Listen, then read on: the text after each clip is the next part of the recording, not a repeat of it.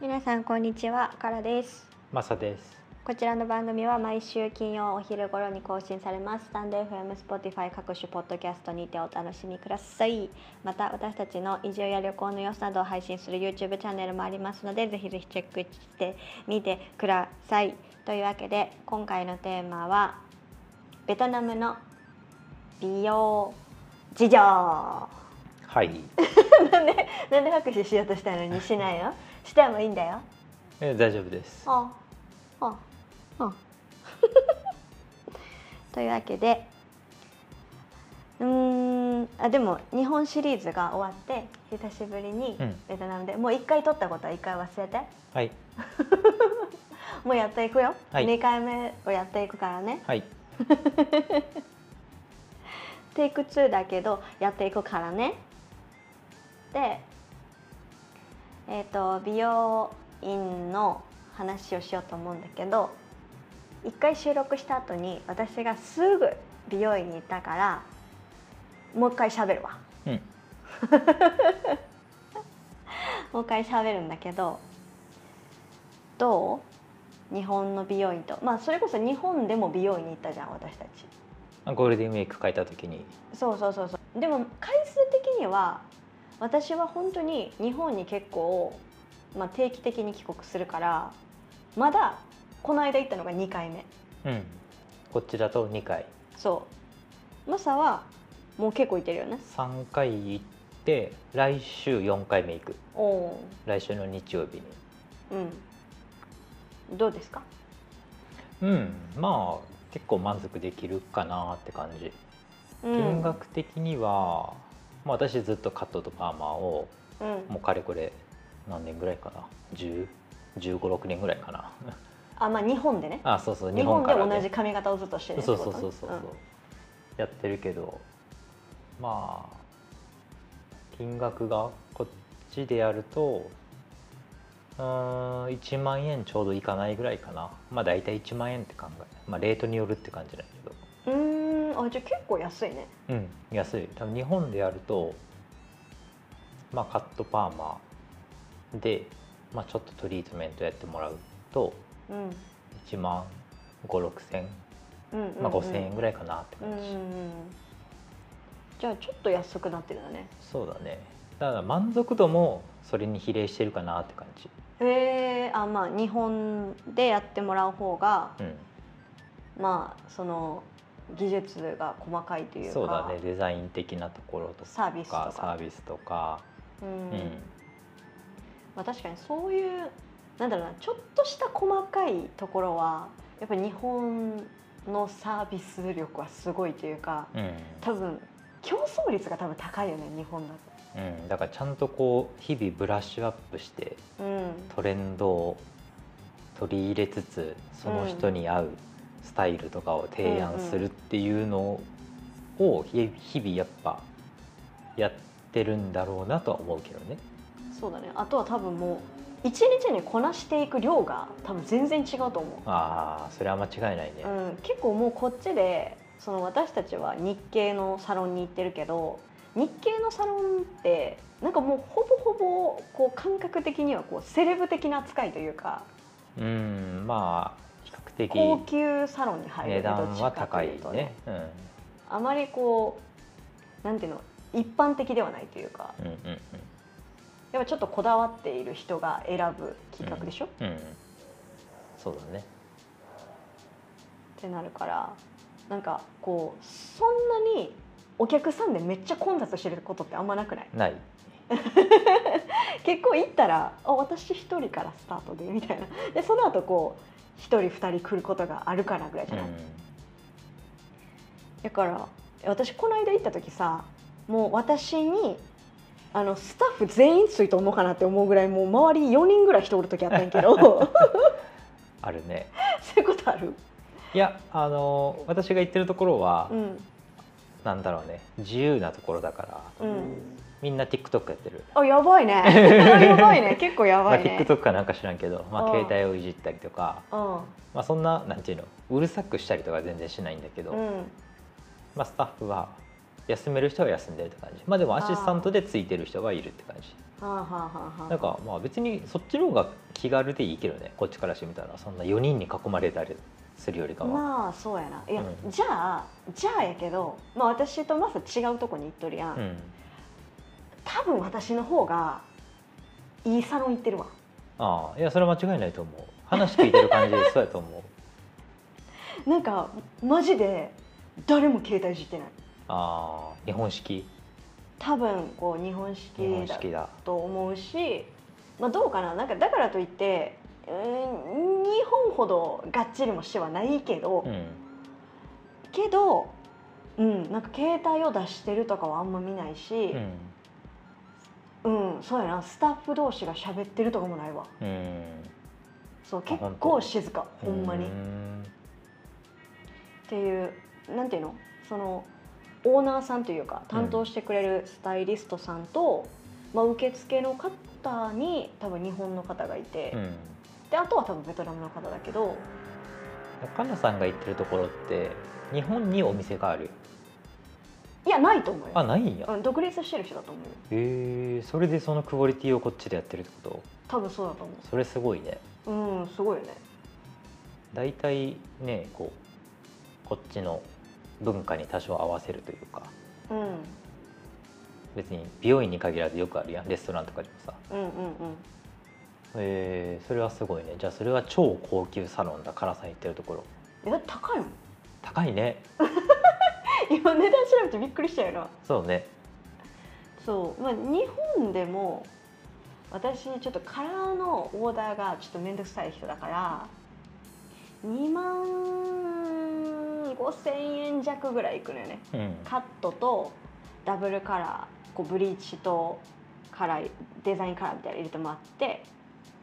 えー、とあとトリートメントしてもらって大体2万3,000円ぐらいが平均的うんなんだけどこっちだと最近調べたら3万2,000円だったもんねそうだね高っつって高くなってるねいや高くなってるいやでも高くなってるけどでもどうなんかな難しいとかやけどその日本のずっとやってくれてる人と比べたら、うキャリんアはある人やと思う、うんオーナーさんの方、うんだから、そのスタイリストさんのキャリアがアップしているっていうこととかを考えるとう、んどうなんでしょうそしてこの外国の地でうんだって実際さ仕上がりも別に不満はないわけよあーし実際さこっちってかあのなんていうの髪の毛傷みやすいからさ、うん紫外線がねそう紫外線があるからだからそういうことも考えたらなんかこう結構いいなんていうの施術を受けている感はあるそらそら3万出してるから なこんなこと言うのはちゃうけどちゃうけどなもちろん違う、もう本当にもう自分がそれを願って出してるんやけどうんそうだかはら、いそうやなな他の人がどう思うかわかんないけどうんだからそうやななんかあんまり比較できないなっていう感覚がある私的にはそうだねカラさんの場合はああ高いね いやそうやって言われてもめっちゃ高いなって思うだって私のうん3倍以上だもんね3倍以上だって3万2000円ああんまあんま値段いっぱい言わないうんすごいねそうだから逆に2本書いてやった方が安くなるねそう不だね思議よな不思議やなそれな、うんでもこの間買ったカラーシャンプーとかはあの同じ値段で日本と同じ値段で売ってくれたりとかまあだからやっぱそれがそれ以外の、まあ、技術量的技なこと術なの量とかかその普段のメニューのところにな組み込まれ、れてるんでしょう、おそらく、うんまあ、あとはもう本当にサービス量なんじゃない、うんだってめっちゃ多分ちゃんとしてるでうんなあということにしとこうかそうだねびっくりし た私そんなちゃんとしてるいや私も今びっくりしたそうか TikTok しとんねやと思ってのねうんまあ騒がしくはないよ全然うんなんかローカルのさあの、まあ、ネイルサロンとかさうんいろいろ行ったからわかるけど、そういうとこは結構みんなやっとんで TikTok ずっとやっとるし、あのみんな喋っとるし、うん、なんやったらこうお昼食べとったりもするしああそうだねあでもお昼はちゃんと上に行って食べてるあそうね あのよくあるそこら辺で飯を勝手に食い始めるっていう行為は ないもうこれ日本の人聞いたらえって思うかもしれんけど普通にあのなんていうんやろあのサロンのど真ん中で普通にみかんとか剥き始めるやつとかおるから マジいやマ本ジ当にってねなこんっかちすごいよねサロンじゃなくてスーパーとかでもいきなり飯食い始めるからね スーパーの店員がレジの横で飯食い始めるからすごいよなあれすご いタッパーみたいなのバーンって開けてなうんまた匂いがすげえんだそれは本当すごいよななんかこう美容系のサロンってさ匂いっていっちゃんタブーやんう んいやすごいよねやっぱその概念がぶっ飛んでるよねうんいやまあねでも一応日系サロンということで、まそあ、れ日系サロンはちゃんとないしというこですねちゃんとしてるよそれは、もちろんそんなことはないんだけどそそううそうそうでさっきちょっと調べたらローカルはもうほんとピンキリっていう話もあったやんうん、そう確かに私たちが行ってるサロンはもうちょっと本当にもううるせえやつらが行ってるからまあでも日本人は結構行くんじゃない、そう神経質って思うよな人なんだたかちんがだ行ってますんでうん、そうやしもう私はもう散々髪の毛をいじめ倒してきてもううちらアラフォーなんやで知ってるだからも知らうん髪 知らん知らんことになろ う知っとけ もう髪の腰もないなパサパサな中さこんな紫外線祭りのところにさ住んでるからさ、もうもうそれぐらいはもうお金かけさせたって毎日もうあのタンクトップと短パンしか着てないからっていう話ないけどあのローカルを調べたらまあ普通に外で、まあ、床屋みたいな青空青青空空理髪店みたいな青空理髪 店まあよく言えばだねめっちゃよく言えばそうだねそう青空理髪店は、まあ、大体平均300円弱あああの出入り口がもうすでに開放的なところでしょえっていうかあのなんかバイクと一緒に並んどるとかはいはいはいはいはい あそのパターンえあるじゃないのバイクバイクバイクバイクなんかちょっとあのテントみたいなのがあってあ鏡バンーンって無理やりあのはいはいはいコンクリのとこにはめてあるやつ、あーあれ青空じゃないのあそれも青空ですね、うん私が言ってるのも青空ないけど、お店らしき構えはあるただ出入り口のドアとか窓は全部開いてるからああいやだってそれ屋根あるやん屋根ある屋根あったら青空じゃないよ、あそっかうん、何空、まそれちゃんと店舗構えてまあ、す店舗構えてる、ただオープンエアというだオープンエアオープンエアけいやだからそこは多分1000円弱ぐらいじゃない本当にマジでいや分からんけど多分さっき調べた感じやと意外とそんなもんらしいでえ本当になんか1000円いかないぐらいらしい、まあ屋根あるか屋根ある椅子もあるわ一うん応、まあだからそれぐらいはだするから多のか分なカットとシャンプーとかセットになってんじゃないわかんないけどえそうだって調べたら大体まあその日系じゃなくても普通のローカルー、うんの、まあ、ちょっといい感じのまあこっちのねおしゃれな人たちが行くというか、まあちょっとおしゃれな若者が行きそそううなそう行きそうなまあ一区とか中心地にあるようなサロンだとカットカラーで5000円ぐらいはするらしいおー結構だねそうなんかだからそうやって考えると、まあ、日系の方に行くのかどうするのかわかんないみたいな話もあるけどでも意外とカラーとかうまいらしいローカルでもうーんそうだからまああんまりこだわりがなければというかこの髪の毛の髪質とかさうんその薬剤とかに対してさうんこれやっぱ日本のじゃないとちょっと不安なんですけどとかさどんなの使ってんのとか、うん頭しみてかぶれたらどうしようとかそういう心配がある人は日系のとこ行った方がいいと思うけどもう髪質違うからなそうそうそうそうやそうっぱそその合う合わないが絶対あるからういやこんだけね紫外線まみれのねあのめちゃめちゃ強い